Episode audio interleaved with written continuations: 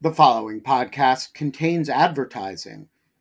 To access an ad-free version of the Lawfare podcast, become a material supporter of Lawfare at patreon.com slash lawfare.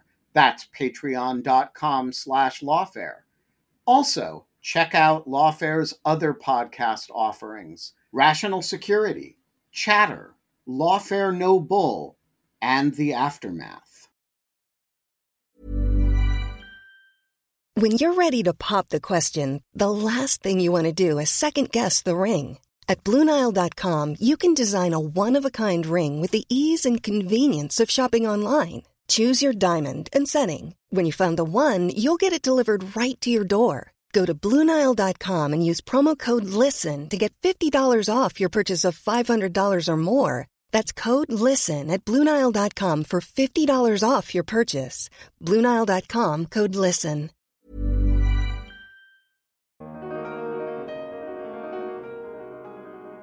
You are not allowed to give money to a designated foreign terrorist organization.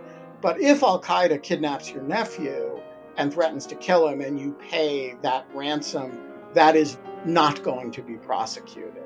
And so there is this question of do we think of these payments as more like human ransoms or do we think of them as more like Foreign Corrupt Practices Act violations, which are to say payments to overseas actors that we make in order to facilitate and maintain a good business climate?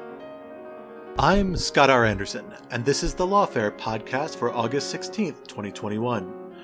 The United States government has been wrestling with what to do about a particular type of cyber threat ransomware that holds a victim's data and computer systems hostage until they pay, usually in the form of cryptocurrency to an anonymous recipient. Recent ransomware attacks have threatened everything from hospitals to the meat industry, with payment being the main way that most companies are choosing to get back online.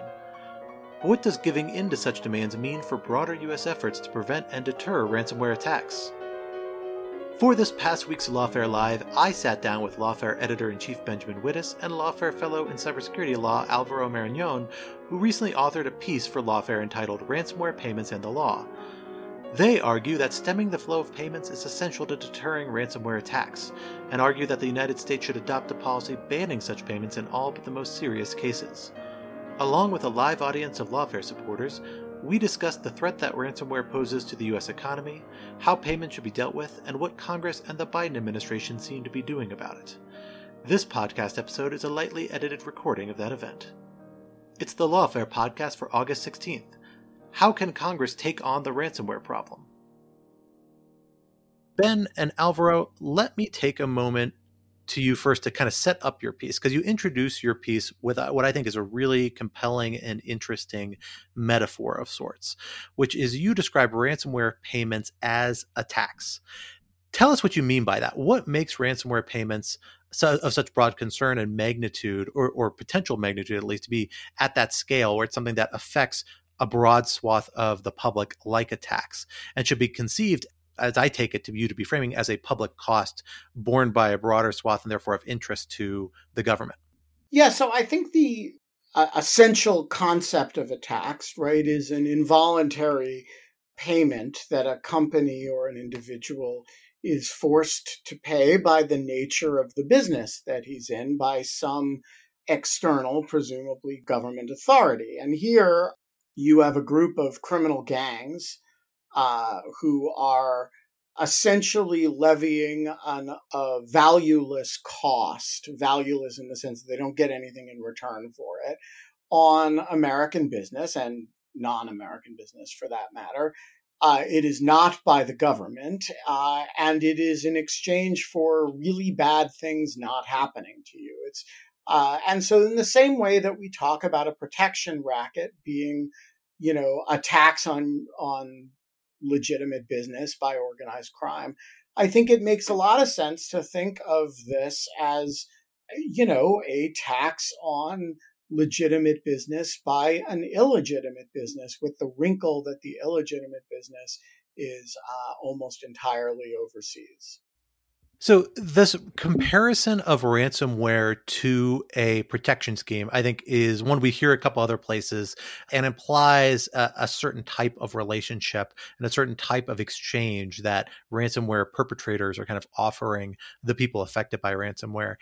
Alvaro, just in case we have anybody watching or listening who may not be as intimately familiar with how ransomware operates, can you give us a quick overview as to what it is, how it tends to affect people, and maybe one or two prominent examples recently about that highlight the broader impact it's been having and why it's been such an issue of public concern? Yeah, to begin, it's a nuanced issue due to the fact there's a lot of information we don't know about the payments.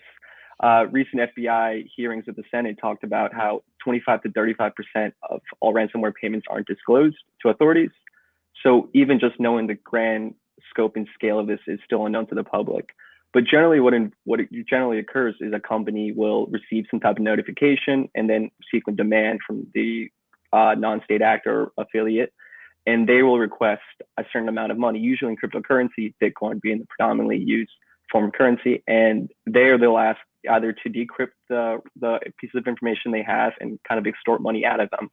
And from there, uh, a lot of the big main incidents we've seen in recent recent couple of weeks have been targeting either supply chains or very vulnerable organizations that either have some type of legacy system or inadequate cybersecurity measures.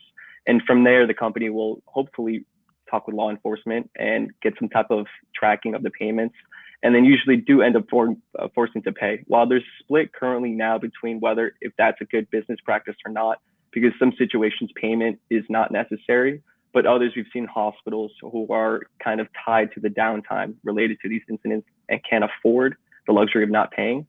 So there they really are pressured into paying. And we've seen demands up to 70 million recently with uh, IT software providers and as low as 4 million regarding meatpacking industry.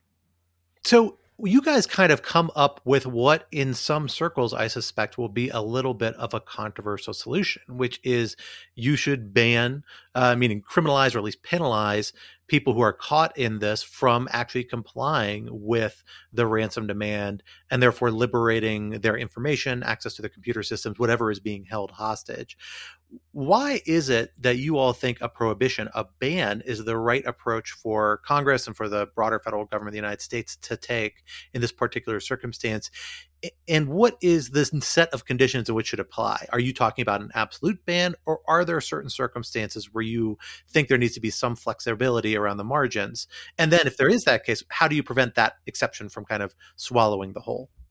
Yeah. So, uh, first of all, the issue is not an easy one, and no solution is going to be. Uh, you're looking for the the least bad solution. Most ransomware victim companies or entities are not innocent victims; they are negligent victims. That's not to say that there are no purely innocent victims, but uh, most of the time, ransomware attacks work because companies have not been especially forward leaning in keeping systems up to date. They've left systems vulnerable. And so the question becomes whenever one of these companies pays a, a ransom, they are effectively uh, encouraging future attacks. They're feeding a marketplace. And unlike human ransoms where the cost is, you know, human life. Uh, in most of these situations, the cost is data, uh, which may be catastrophic for the affected entity, but is not catastrophic for the society. And so the question is whether we should encourage, discourage, or prohibit people from feeding the market for future ransomware attacks by participating in these markets and by by by making these payments. Uh, our view is that generally speaking, uh, right now the current U.S. government position is to discourage but not prohibit. The government takes the view that they strongly discourage companies from paying ransom uh, for exactly the reason that I just articulated. However, they don't actually prohibit it. And this is quite different from other corrupt payments where you're generally prohibited from making corrupt payments. However, uh, there are situations, as with Alvaro mentions, an attack on a hospital, where the loss of data may actually, you know, shut down a respirator or, you know, cause life uh, loss or, or, you know, disastrous consequences for people. And in those situations, uh, it's probably better to make the payment than not. And so the question is, who gets to decide that? And our basic view is that uh, companies should not be deciding that on their own. They should be generally prohibited from making these payments, with the exception of circumstances in which they apply for and receive permission from federal authorities to do so, and that federal authorities should review those uh, applications with a an eye toward larger public policy considerations, like is there a you know imminent loss of human life at issue? Is there going to be catastrophic damage to the economy generally, rather than simply to a company that you know, failed to do cybersecurity due diligence. There's no perfect solution to this, but our general view is dry up the market. And the best way to do that is to make it harder, much harder, and make it presumptively illegal for companies to line the pockets of, of these criminal gangs. So, give us a sense about what the legal landscape looks like already because you all spend a fair amount of time articulating first the comparative prohibitions that exist in law regarding other sorts of problematic payments that pose public policy problems but then you also note a couple of authorities that already get real close to this question but none necessarily encompasses the whole ransomware the whole universe of ransomware circumstances. Um, Alvaro, I know you did a lot of this research. Why don't I turn it to you first, and we can bump it over to Ben to supplement a little bit. Yeah. Uh, so two of the biggest developments occurred last October when the Department of Treasury's Office of Foreign Assets Control (OFAC) issued two advise uh, issued an advisory relating to the involvement in cryptocurrencies, ransomware, and the sanctions regime. And there, the advisory, while it's non-binding, described the, the current approach they would adopt. And the current approach is that anyone who materially assists, sponsor, provides any financial, material, technological support to the actors on the SDN list, which is the specifically designated nationals and block person, could be held strictly liable uh, for civil penalties. And then again, another advisory happened in the same month. Uh, the Financial Crimes Enforcement Network issued another advisory, again, echoing the similar sentiments and approach that will hold um, payment facil- money facilitators and other people involved in ransomware transactions liable if they are related to the sanctions list. So these are two broad, uh, powerful agency statements. And from there, a lot of the people in the legal circle have talked about how this currently affects their current compliance procedures. And for the most part, it's not binding, but it sparked a lot of debates and discussions. And subsequently, there's been Senate bills introduced talking about how we can ban ransomware, pushing it towards there. I think it's a, actually a really, we go through in the piece what the uh, broader legal landscape looks like with respect to thematically similar payments that are already banned in US law. And as Alvaro points out, some ransomware payments are clearly illegal under this guidance that, that OFAC has issued. But there are a number of other laws that criminalize ransomware payments or things like it under some circumstances. So let me just tick through a few of those. First of all, there's a the material support law, right, which says you're not allowed to give money or anything else of value to a designated foreign terrorist organization. So uh, most ransomware gangs are not designated foreign terrorist organizations, but they are organizations that are kind of criminal in character. And we have laws that, for example, ban you know giving of things of value to proscribed entities overseas. So that's the the first thing. The second thing is the sanctions list, as as you know, you're generally not allowed to give money to or conduct business with uh, entities that are prescribed under under Treasury sanctions. Now, this is a interesting thing because it means, you know, President Biden and the Treasury Secretary Janet Yellen could ban ransomware payments simply by slapping sanctions on the entities that are engaged. But you have to know who they are in order to do it, right? Then there's a series of laws that prohibit corrupt payments to foreign officials. Uh, most importantly, the Foreign Corrupt Practices Act. And these basically say, you know, you can't pay bribes to foreign officials in order to get business done overseas. Well, that's kind of similar to this, right? This is a foreign non official demanding a corrupt payment in order to not destroy your data. Uh, if the person were a government official and say, hey, if you want to do business in this country, you know, slip me 20K, that would be illegal under the Foreign Corrupt Practices Act. Uh, and then finally, of course, uh, there are a number of other relevant provisions, but there's also a series of, of, of laws that prohibit demanding or paying bribes in general, particularly in the electronic context, extortion. So the, the demand for an extortionate payment is illegal, and various other types of corrupt uh, transactions, even if they don't involve officials. And so I think it's fair to say paying ransomware demands is surrounded in law by illegality. Uh, and many ransomware payments themselves are illegal under current law, but there's no law that generally prohibits the payment of a of ransomware without something else going on. And that makes it a very a very complicated area uh, that I think you know you kind of scratch your head when you look at these issues and you say, well, why exactly isn't there such a law? Uh, one other note on this: uh, the U.S. government has been traditionally very careful about not prosecuting people for paying ransoms for, in case, say, kidnapping cases, even when the ransoms are you know, obviously illegal. So, for example, you are not allowed to give money to a designated foreign terrorist organization. But if Al Qaeda kidnaps your nephew and threatens to kill him and you pay that ransom, that is not going to be prosecuted.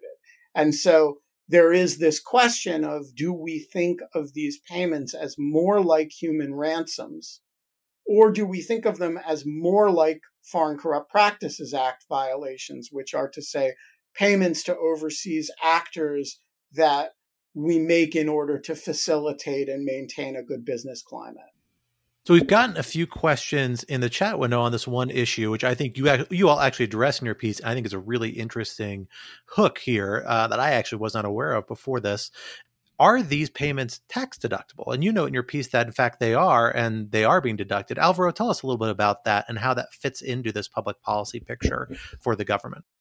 Yeah, it, it's an interesting area because we're talking about a tax and incentivizing certain behaviors, but it currently appears that the current landscape is doing that, but to the negative. Uh, so companies are able to write these off as necessary and ordinary payments as part of their normal business practice. So whatever ransom they do can be written off. And as the treasurer has been talking, this is subsidizing the ransomware payment process and kind of manipulating the, the current system. So a good Brookings post related to this topic spoke about how they've discovered that companies are continuously, I guess, taking advantage of this loophole. And again, it's not really going back to the root problem, uh, the lack of cybersecurity. This is another way to put like a temporary band-aid and continuing with the, I guess, inattentiveness or the lack of preparedness with uh, the current digital age. No, I think that's fascinating. So you all you all come at this with a reform perspective. You pitch certain legal changes that you think would help the federal government better address this problem. Lay those out for us. What are is the prescriptive pitch in your guys' piece, uh, or the range of potential solutions the government might pursue, whether Congress or the executive branch? So let's take it from easiest to most difficult. The easiest proposition is that you shouldn't be able to make a ransomware payment in secret. Uh, we don't really go into this in the piece, but I actually don't also I also don't think you should be able to keep secret ransomware demands. So if you receive an entity a demand for a ransomware payment, with the idea that your you know your computers have been compromised. I, I actually don't think uh, you should be able to do that in secret. Um, I think you should have to disclose that to the government. The government has an independent, you know, quite apart from your interests or your shareholders' interests, the government has an independent interest in understanding the scope of the problem and also responding to the problem and correlating different actions, you know, uh, figuring out are, is this the same guy that just attacked Alvaro, who's now attacking Wittes, right? Um, you can't figure that out yourself, but the FBI often can. And so having a reporting dimension to certainly payments, but I would say ransomware attacks itself is, I think that's the low hanging fruit. The second question and the more difficult question is should the payment be, be legal at all? And as I say, we argue that they should generally not be legal, but that the ban can't be a simple flat ban because there actually are situations that resemble a little bit too closely the, you know, Al Qaeda holding Daniel Pearl, right? Or a, a, a situation where human life is at stake. Uh, there's also situations where there are, you can imagine situations that there are entities that are too big to fail. So, for example, with respect to, you know, the uh, meat packing attack, uh, that affected the cost of meat nationwide and it affected the availability of meat nationwide. That's a big deal, right? And in the, under those circumstances, a responsible government might, and I say might because I would err, always err on the side of not making a payment, but might decide, hey, there's a national interest in in you know not having the East Coast not have oil gasoline or not having the country have a meat shortage. As a vegetarian, I don't necessarily agree with that, but I'll well, take so I'll take your point. There, there, are different views for different folks, certainly. Yes, I I, I would say um, uh, I am all for people eating less meat. I think Russian hackers should have very little input into that debate within the United States. fair enough. Fair enough. Um, so I guess the question is what are the circumstances in which you want to prohibit the payment? What's the default? And I think the default, and Alvarado and I argue, should be that the default is that without permission, the payment is prohibited. And then the question becomes what are the circumstances in which you want to permit the payment to go forward? And another thing we're looking at is the importance is that nothing here is determinative, not one single factor. If you look at the sanctions regime, uh, there's a lot of mitigating factors like the voluntariness of the disclosure, the timeliness. So even if you do get attacked, and again, these are victims, these are victim organizations, uh, we don't want to double penalize them. So if this happens, at the bare minimum, they should contact law enforcement and at least disclose this. And that can help them mitigate and prevent any types of uh, enforcement. And again, Obama, when they were talking about payment of terror, a ransom to terrorists, the U.S. has never prosecuted anyone making a terrorist ransom or paying a terrorist ransom. And I doubt that would change. We don't want to penalize victims again. We just want to change the current ecosystem. So it sounds like, and, and your piece gets at this, uh, you all are envisioning a sanctions like licensing system plus prosecutorial discretion, some combination of those two as really the solution have you given much thought to how that where that fits within the uh, federal government in its current structure in terms of agency process? Of course we have a variety of different types of licensing regimes. Commerce department runs some state department runs some. And cyber is always one of these perennially challenging issues in part because it doesn't fit very cleanly in a particular bucket. So where do you see this issue fitting, um, especially because these licensing regimes? Uh, I will say, as somebody who who worked closely with one of them at the State Department during my career there, it's a lot of work. Uh, it is a, a, technical process. There's litigation uh, interest at various points. Uh, often, you also, frankly, have like very well paid attorneys, often aggressively pushing you to pursue licenses if it's an urgent situation for well heeled clients. So it is an administrative challenge. That's a little outside the scope of your piece. So, I, you know, I, I think it's reasonable to say that's for piece number two. But I was just curious if you've given any thought about that, where this should fit in the federal government. Yeah, so we don't treat it in the piece, um, which is a kind of higher level overview of the problem and a policy argument that's some licensing regime is appropriate. I do think, as a functional matter, th- there are some sort of interesting nuances of this particular licensing regime, which is, for one thing, it's generally going to happen on an urgent basis. So when ransomware gangs attack an entity, whether a governmental entity or a hospital entity or a corporate entity, there's generally a deadline and it's and it's you know days not weeks, right? You have 48 hours to make X payment. And so these are going to come up almost uniformly in an emergency basis. Secondly, uh, to make it more difficult, uh, the interests of the United States government are diverse. And so if you take the, the meat or oil example, the Department of Agriculture, which regulates the meat production world, uh, is going to have, or the Department of Energy is going to have very different answer to this question than the FBI is, which is really going to, or the NSC, which is really going to want to dry up, to coin a term, drain the swamp, right? And so the government's interest, you're going to have to have an interagency process that operates very quickly to resolve divergent government interests. And that is something that the government is not always really great at. And as a consequence of that, a huge amount of power is going to be given to the part of the government that has the paramount interest. That is, if you say this is a license from the FBI or the Justice Department, they're going to have the pen and you're going to get different answers than if you say let's give it make it a commerce department license. And so i guess i think it has to be interagency it has to be cybersecurity entity led. And for this reason i think the right answer is actually to put it in the hands of uh, the cybersecurity agency at dhs but it has to have a strong law enforcement component. It ha- and it has to have input on a very fast basis from the regulatory place in the federal government that deals with the specific area that the affected entity deals with. So it's a, it's a complicated issue, uh, particularly because of speed. One last question for you before I turn to audience questions. Uh, and it's kind of the latent question lying behind any reform proposal, which is who has to do it.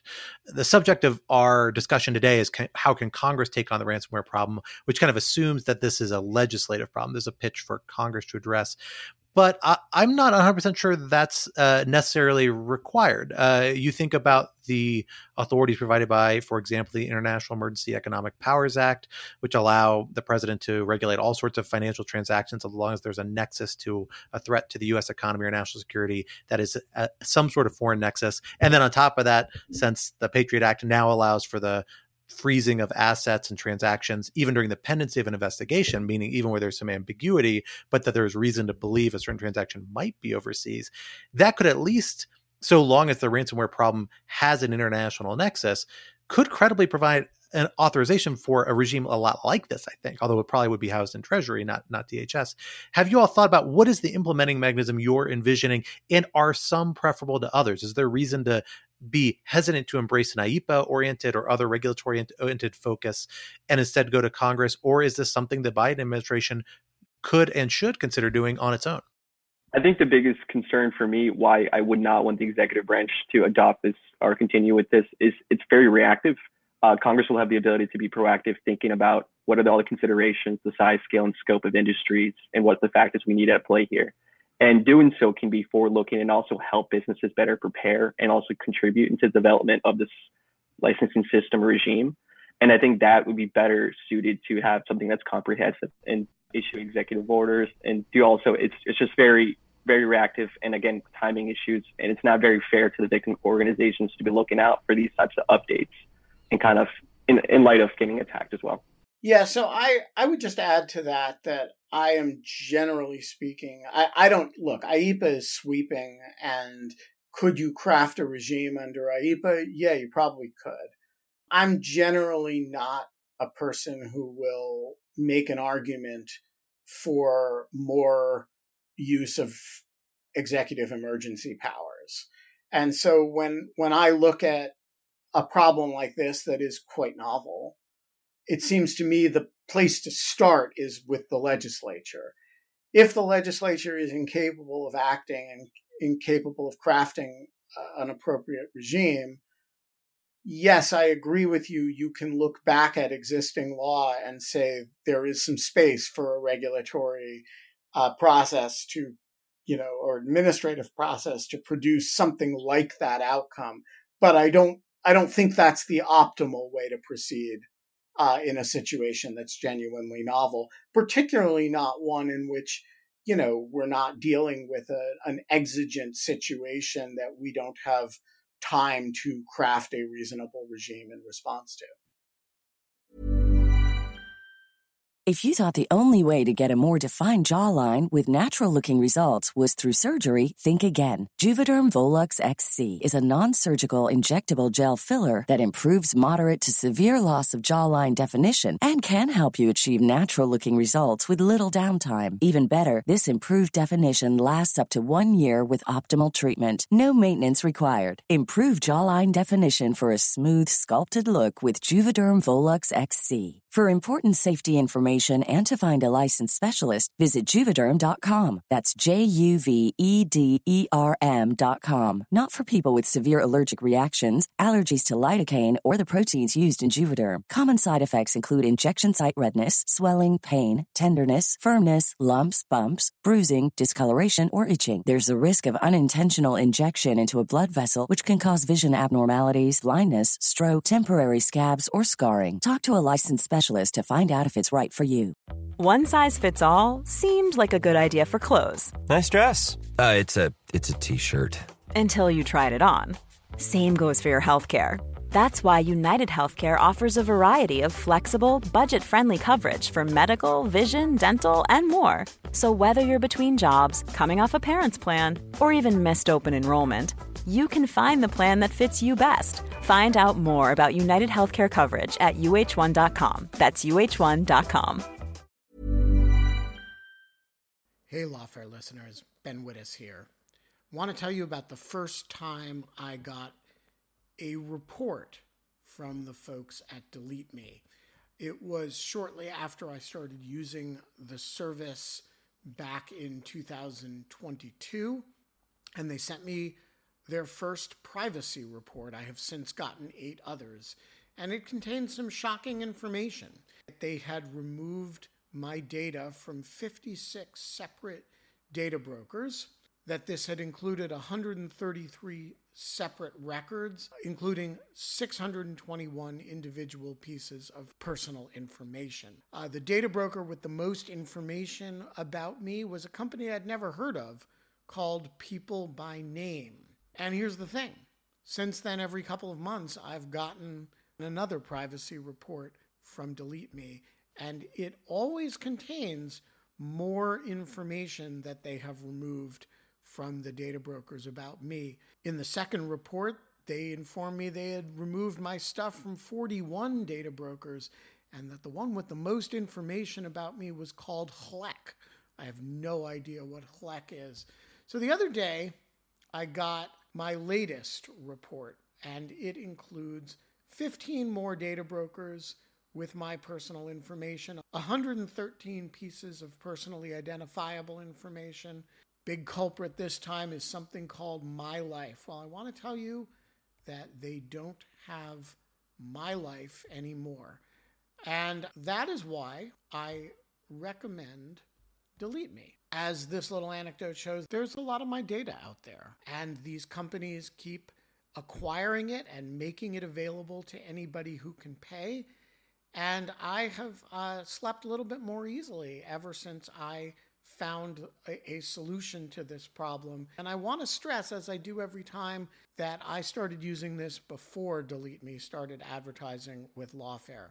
Delete Me finds and removes any personal information you don't want online and make sure it stays off. And that's the point of this little story that, you know, they keep coming back. You can get it removed once, but they'll put it back.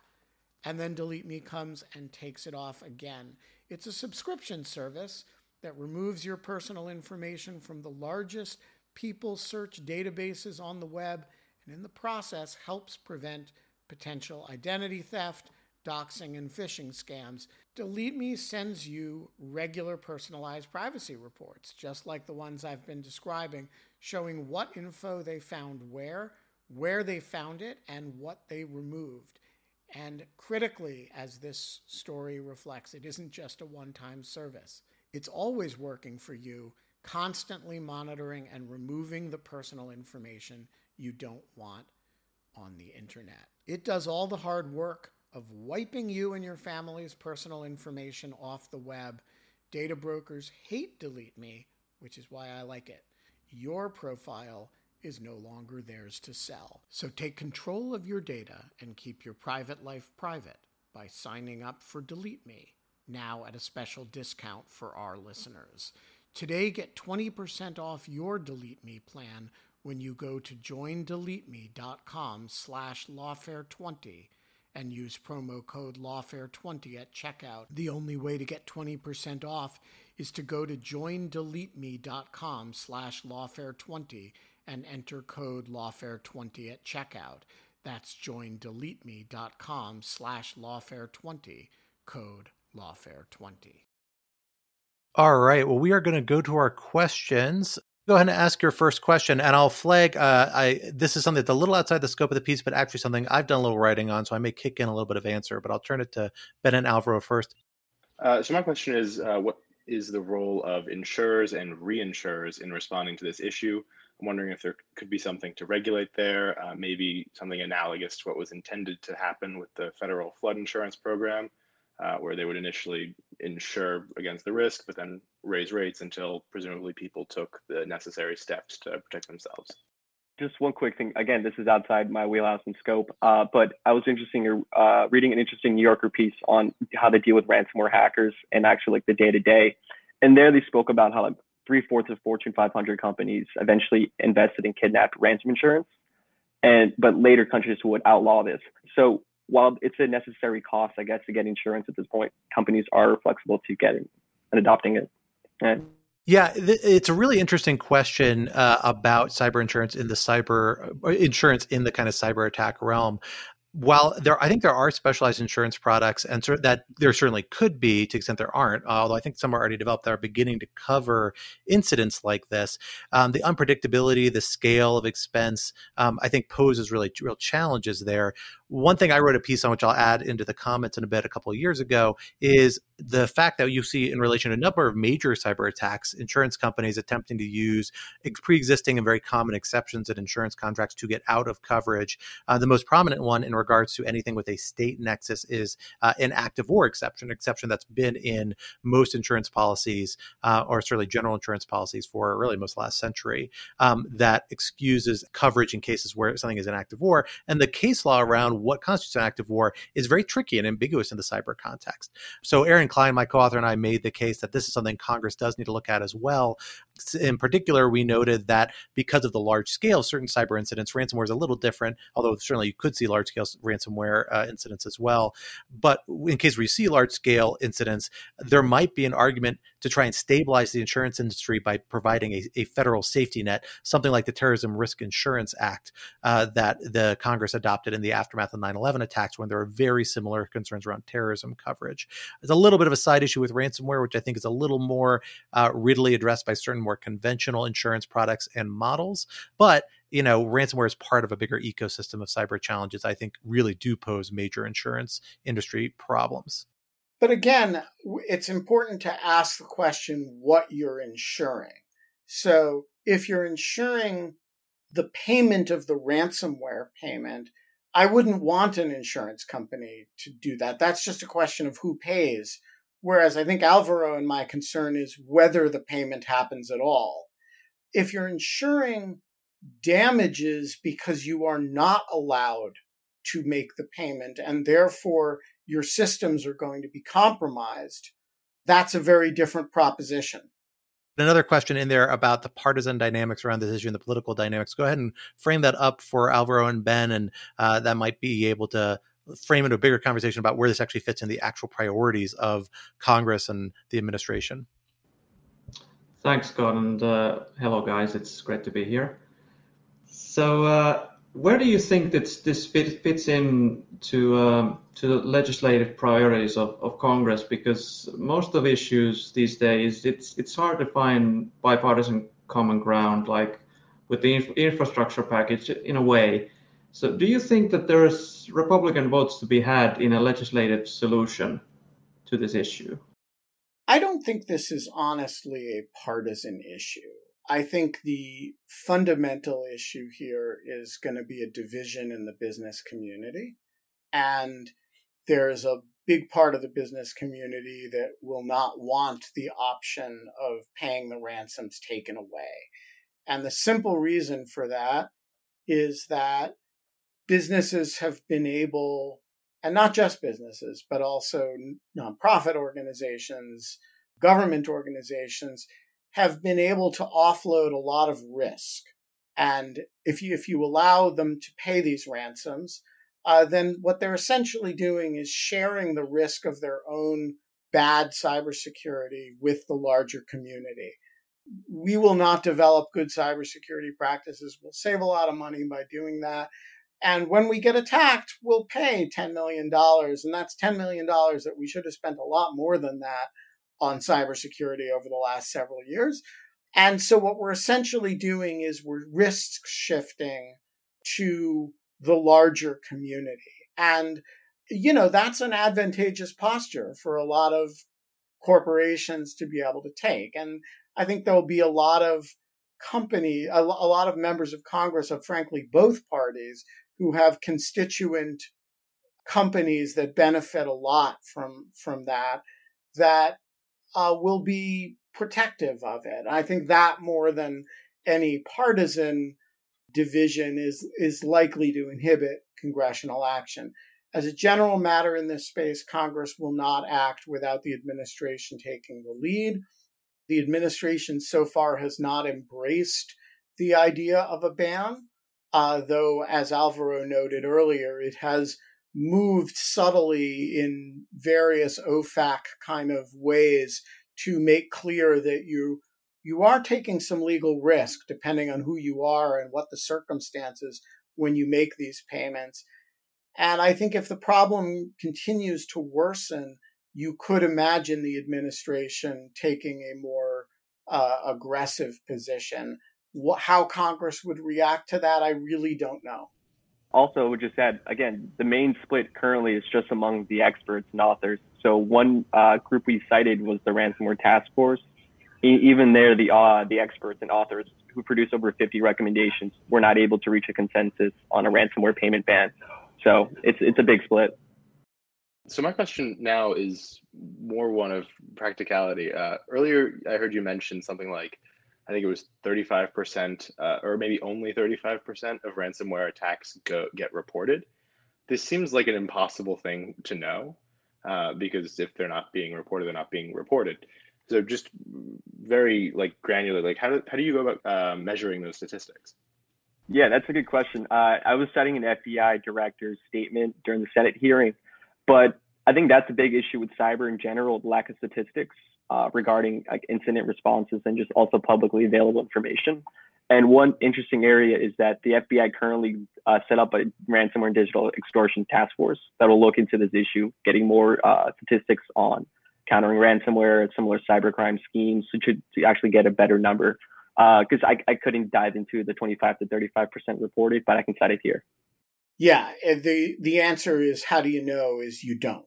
And if you look at our piece, we, we cite that statistic by the FBI. We also cite Matt Tait saying, uh, the, the cybersecurity researcher and expert, who says the percentage that's reported is tiny. Uh, and there's many, many times the number that aren't reported that, that uh, the number that are reported that aren't. So I, I think the best way to understand it is that there is some coefficient A which multiplies the number of reported cases and nobody knows what the coefficient is. But it's it's big. You know, maybe it's two or three, like the FBI director uh, says, or maybe it's 10 or 20.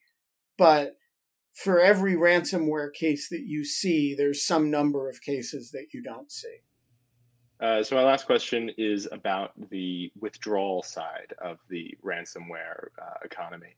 My understanding is that a lot of cryptocurrencies, although certainly not all, are designed more to be pseudonymous rather than totally anonymous. Uh, and so it's feasible, though certainly not easy, uh, to keep track of um, the wallets where ransomware payments are being stored.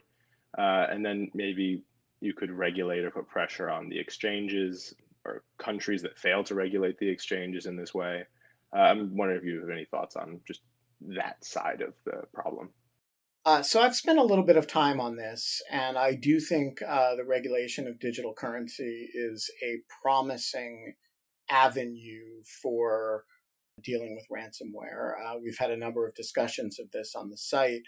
It's an issue we bracketed for purposes of this piece. It's not uh, something we we treat in the piece, but it is fair to say, you know, digital currency. Most things you can't, uh, you know, notwithstanding the common mythology, you can't actually go easily buy, you know, a, a shiny new car with with Bitcoin. And so if you prevent people from taking the money out and converting it back into other real fiat currencies, particularly dollars, uh, it makes a big difference as to the utility of having a large number of Bitcoin if you actually can't do anything with them. It's a different aspect of the problem, but it's one that shows a lot of promise. Uh, there's some uh, legislation on it in the in the uh, infrastructure bill. It's an it's an area that has promise. It's just not the issue that we dealt with in this piece. So I think a couple days ago there was a big uh, hack. I think it was the Apollo Apollo network, uh, the cryptocurrency like related exchange. I think it was 600 million was taken, and part of that is that I think up to seven million was returned because the actual criminals weren't able to launder the funds and that's partially due to like KYC laws that are in place and that states are pushing. So even if you do take the money, it's still hard to get it out in actual to fiat and U- U.S. dollars. So that's just another thing we have to look out for. Uh, we have another question here. Jess, is there a carrot based policy move that you could imagine dealing with the ransomware problem? And this actually inter- integrates well with a question that I wanted to ask you guys, which is how does this solution you're proposing, or how could it intersect with some of the more prophylactic approaches or carrot based, which I think Susan's getting at, where you're providing incentives for people to exercise better cyber hygiene, better cyber security, acting preventively to prevent exposure to, to, at least the scale of ransomware concerns.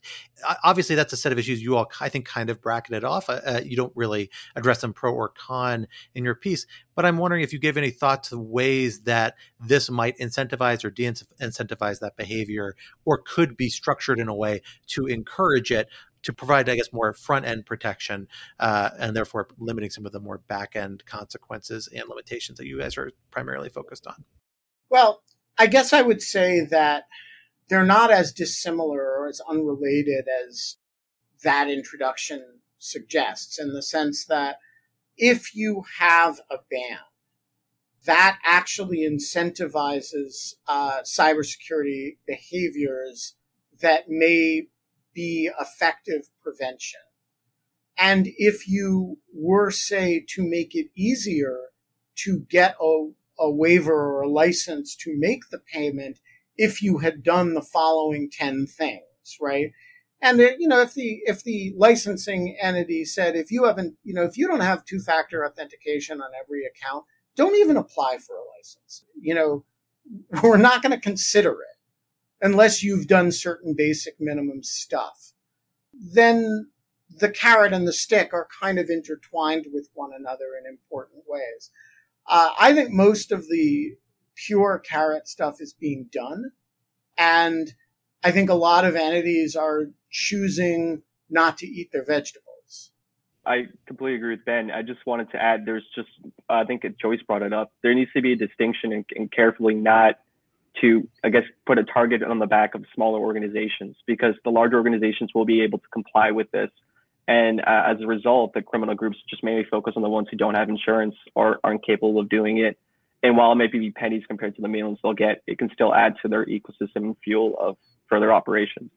So we, we whatever approach does get adopted needs to balance that small organizations may not be able to comply, but that also the lack of compliance means they'll be targeted even more, possibly only targeted.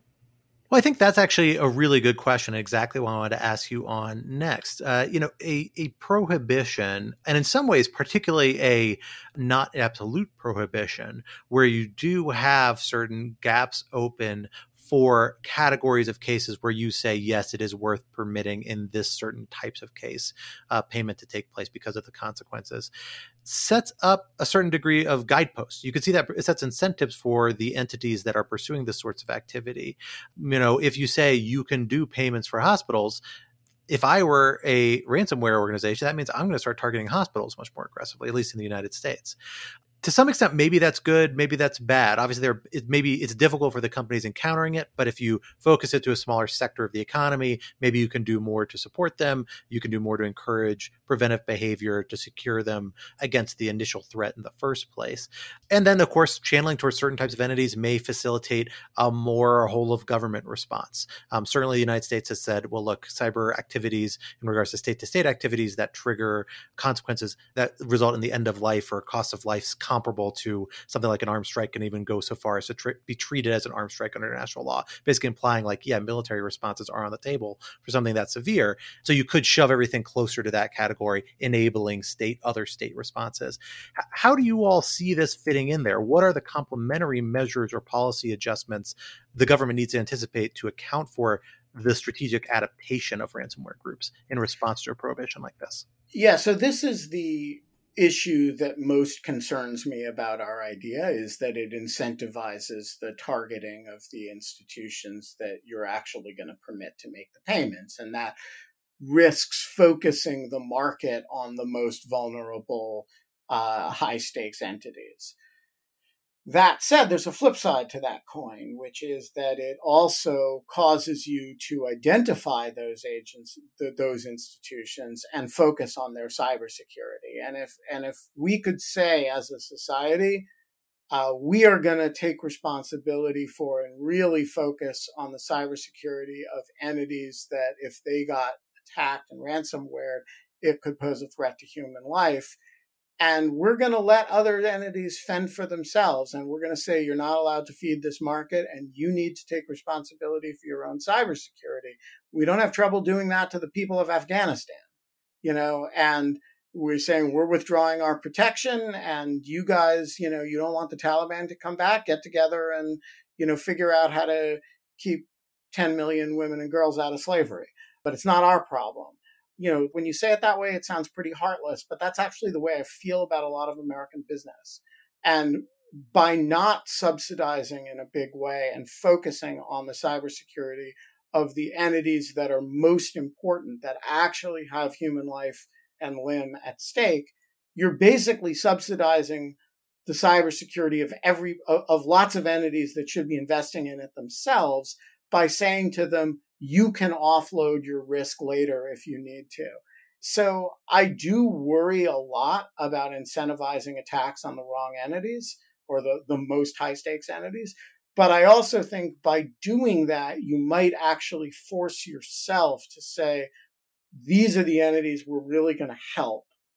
And the entities that we're not really going to help, you know, we're not going to relieve the moral hazard if they don't if they make bad choices, and then it's catastrophic for them. By the way, there are entities in the US economy that do this right. And I'm looking at you, the financial sector. We don't really have a big problem with financial sector cybersecurity. Why not? Because the companies proactively went in, the financial, and we love hating the banks. Everybody loves hating them. They do this really, really well. Well, what's the difference between the banking industry and the pork industry? One of them planned for this and the other didn't. Why should we as a society subsidize the latter choice? It's just, I think it's a reemergence of people's desire to make things static, and cybersecurity inherently isn't. So uh, all these approaches are going to try to be compliant for today, the, the truth is your compliance today won't mean anything tomorrow. And I think a lot of the older systems and industry, especially, are having a harder time adapting to this never ending struggle or battle. And we just probably got incentivized. And like as Ben says, why are we favoring certain industries over the other if they've risen up and absorbed the costs earlier in the year? Well, let me bring you down to one last question because we're almost out of time here. Um, we have seen debate over some legislative measures. Certainly, the administration has been talking about this on ransomware. Nothing approaching that I'm aware of, at least what you guys are pitching, but taking steps in the direction of transparency, and some other measures. Can you give us a sense about where the action seems to be around ransomware and the related kind of cryptocurrency questions right now, and how far out this these sorts of proposals might be. Is this something that's actively in the conversation or is this are there still several kind of antecedent steps uh, lower hanging fruit if you will that congress and the administration seem likely to tackle before they get this far? Uh, alvaro I'll, I'll, start with you because i know you track these issues uh, fairly closely. Yeah one big area i've noticed especially uh, that's getting a lot of traction is related to cryptocurrency exchanges I know the, the Senate, the new Senate infrastructure bill uh, targeted some aspects of it, and some people aren't happy within the crypto circle, uh, referring to cryptocurrencies, not cryptography. But I think that's the big, the biggest area we'll see. A lot of the uh, the laws, the KYC, I know they've been adopted, but they need to be fully implemented, and that will help law enforcement begin tracking the scope and scale, and also just verifying certain transactions. And from there, we'll see different things.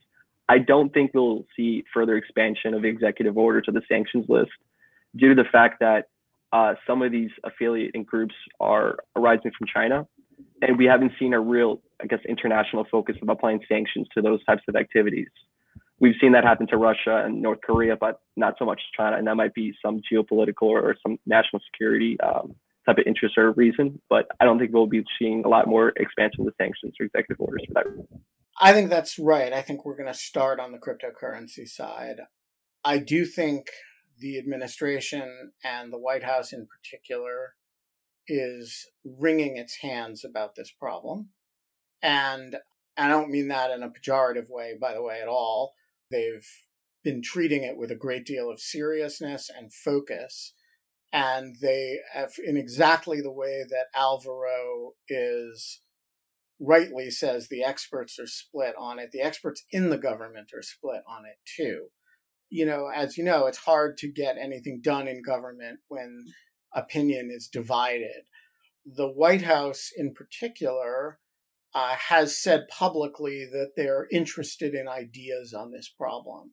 Uh, and actually, Anne Neuberger, the White House cybersecurity czar, or, or NSC's uh, senior director on cybersecurity, was in a conversation with Dmitri Alperovitch uh, of Silverado uh, Policy Accelerator, said explicitly that they were really interested in just getting ideas on this subject. And so, actually, one of the animating principles behind this this post was all right, let's flesh out the idea of how big a change it would be to actually change the landscape on this. It was sort of a direct response to Neuberger's comments. Um, uh, eventually, we're going to have to confront this question, which is okay, everything breaks down, and you're a company that now has a ransomware demand, and your shareholders want you to pay it because it's way cheaper to pay it.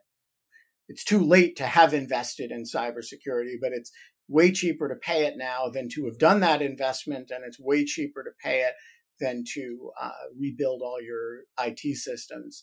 So, do we want the system to encourage you to pay it and to capitulate to those shareholder demands, or do we want the system to act as a restraint? Uh, and I do think eventually the administration is going to have to confront that question. And I do think the current environment is in is in many ways creating a very uh, maladjusted, uh, maladaptive incentives. All right. Well, we will have to leave the conversation there. Ben Alvaro, thank you for joining us here today on Lawfare Live. Thank you all so much for joining. We will see you next week for our next installment. The Lawfare podcast is produced in cooperation with the Brookings Institution. Please take a moment to rate and review the Lawfare podcast on iTunes, Spotify, or wherever you might be listening.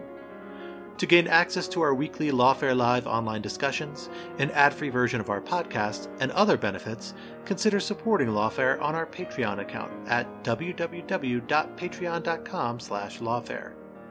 This podcast was engineered by Ian Enright and Hamza Shatu of Goat Rodeo and edited by Jen Patja Howell. Our music was performed by Sophia Yan. As always, thank you for listening.